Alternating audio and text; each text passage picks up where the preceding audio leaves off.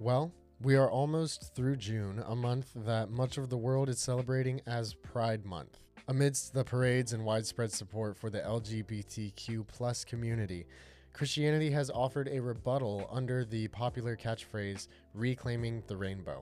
While this effort may have good intentions, is it an adequate response to Pride Month? Welcome to Beggar and Bread.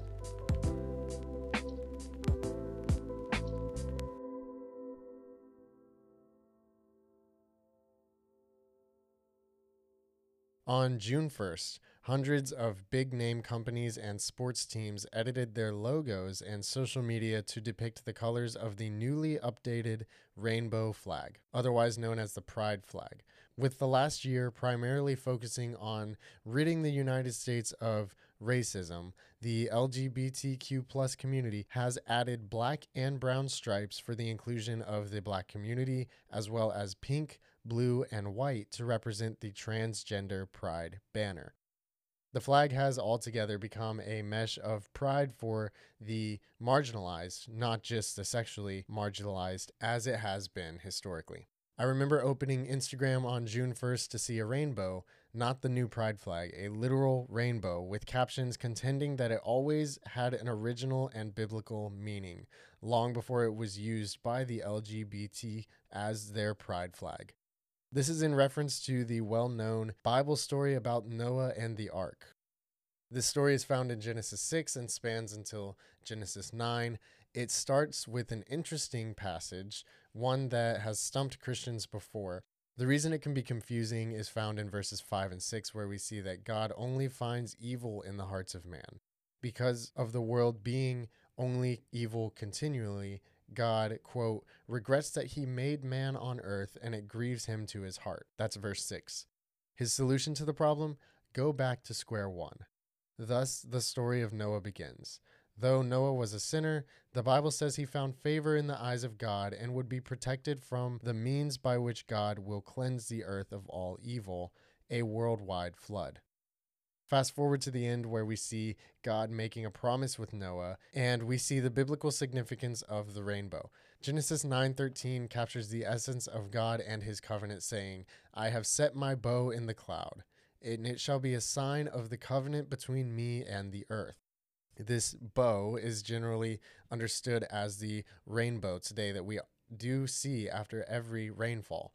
Every storm and every sun shower ushers in a reminder of the promise of God's mercy.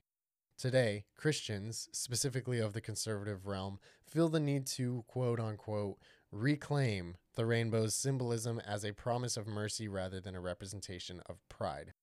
Make no mistake, I believe homosexuality, transgenderism, and bisexuality are sins. Acting upon such thoughts of sexual attraction is as damnable in the eyes of God as giving into heterosexual lust or adultery.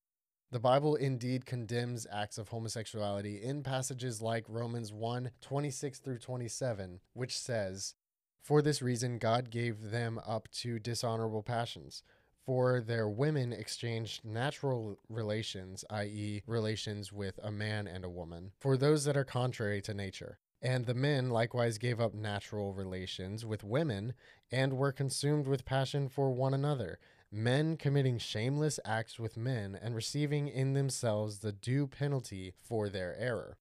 So it's clear just from that passage that at the end of verse 27, it says that they received themselves the due penalty for their error, for their sin. So it's clear that um, God opposes homosexual acts if people come to the conclusion that this is too gray an area or it's not condemning all that is found in the lgbtq plus community today such as transgenderism or bisexuality we can find god's design for marriage very clear and uncompromising Ephesians 5:31 says that a man should leave his parents and cling to his wife as the two become one until the end of the age in creating Adam and Eve and binding them together in the Garden of Eden, God did not leave anything open for discussion as far as what gender Adam should marry.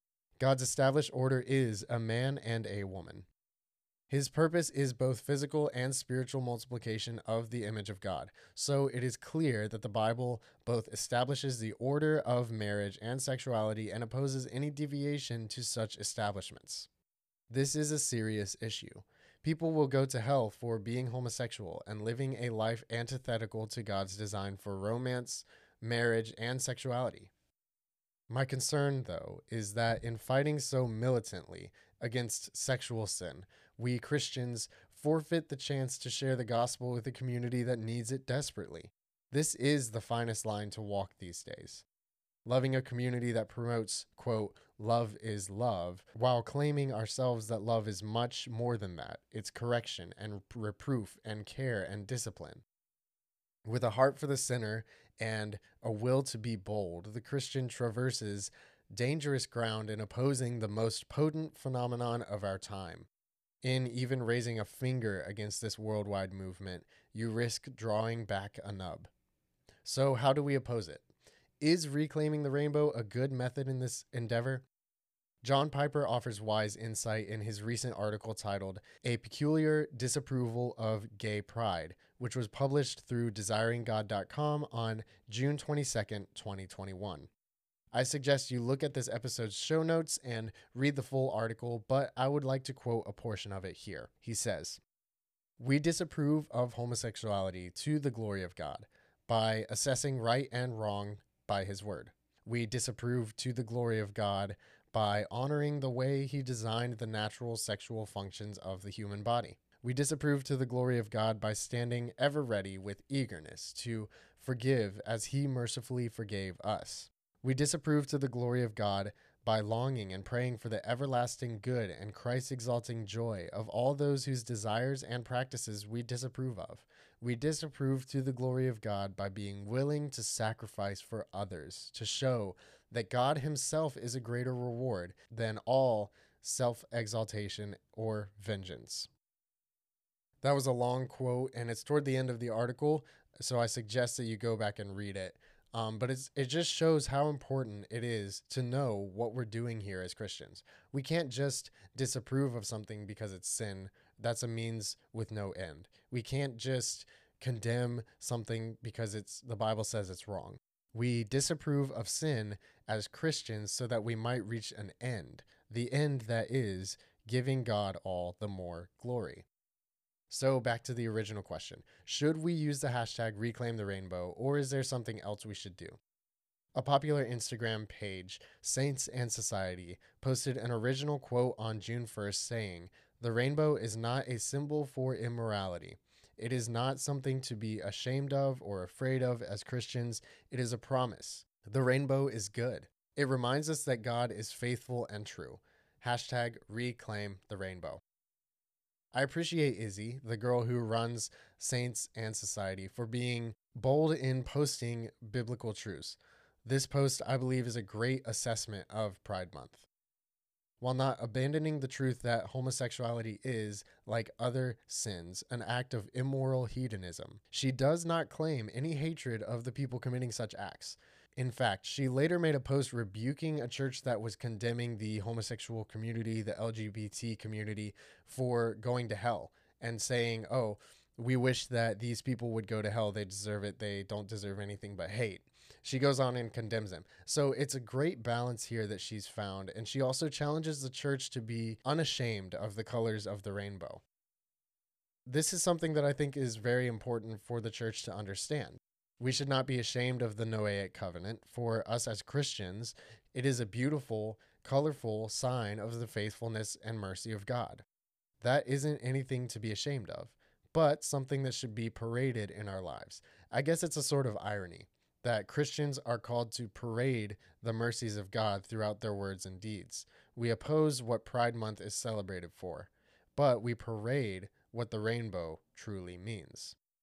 And guess what?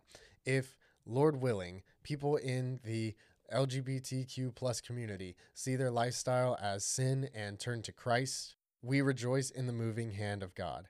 We don't judge or turn them away. As Christians, we must be the ones that they can turn to and find encouragement and discipleship in.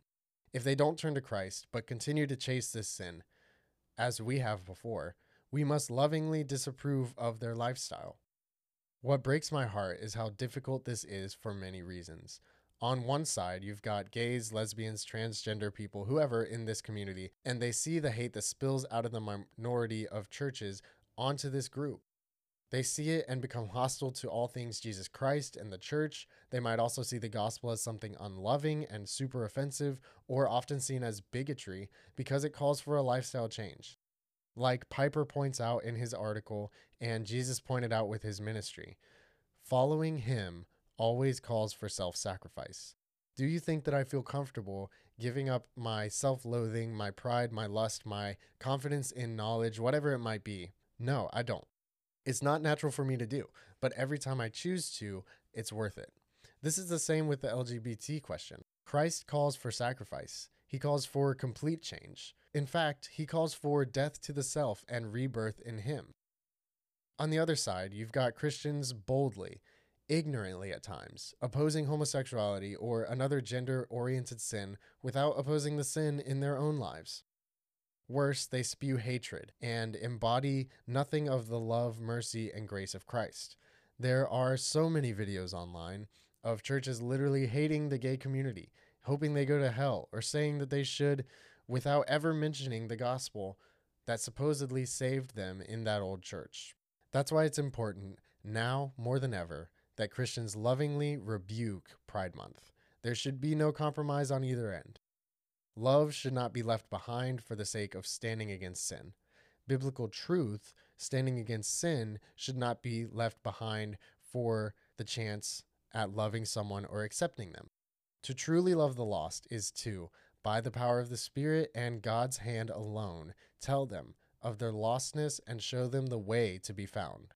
Doing this might feel like a lost cause because the general response to the tactic is, oh, you don't accept me how I am, so you don't love me at all. In fact, you hate everything about me. Whatever the response on the other end, our job as Christians remains the same. Yes, we are called to shine a light in the darkness. We are called to show the love of Christ to the lost in the world. This means we have to be rooted in the light, Jesus Christ and his word. We have to come to him earnestly in prayer and compassion and love for those who will we will soon encounter. Only by the power of God will the LGBTQ plus community see the gospel in our lives. If a social media campaign of reclaiming the rainbow's original meaning falls within these lines, then I see no problem with it. If noisy gongs and clanging cymbals precede the hashtag, it is better that nothing's written. So, to give a straightforward answer to the question at hand, is reclaiming the rainbow an adequate campaign? I say yes if done with truth and love. We are navigating how to share the gospel and love the LGBTQ plus community in an age where everything can be chalked up as a personal affront. It's not easy to stand for the biblical standard of sexuality or marriage, but it is vital and all the more rewarding to do so. There is much more that needs to be said, read, written on this topic. But for now, that's all that we have today. For show notes and additional resources used in this episode, visit the link in the description. For more Beggar and Bread programming, such as the Beggar and Bread blog, book reviews, and other works by me, check the link in the description as well. If you enjoyed this episode, feel free to share it with friends on social media. Check out the rest of season two and follow our Twitter, Instagram, and Facebook accounts to stay up to date on all things Beggar and Bread. I'm your host, Justin Bower, and until next time, peace and grace.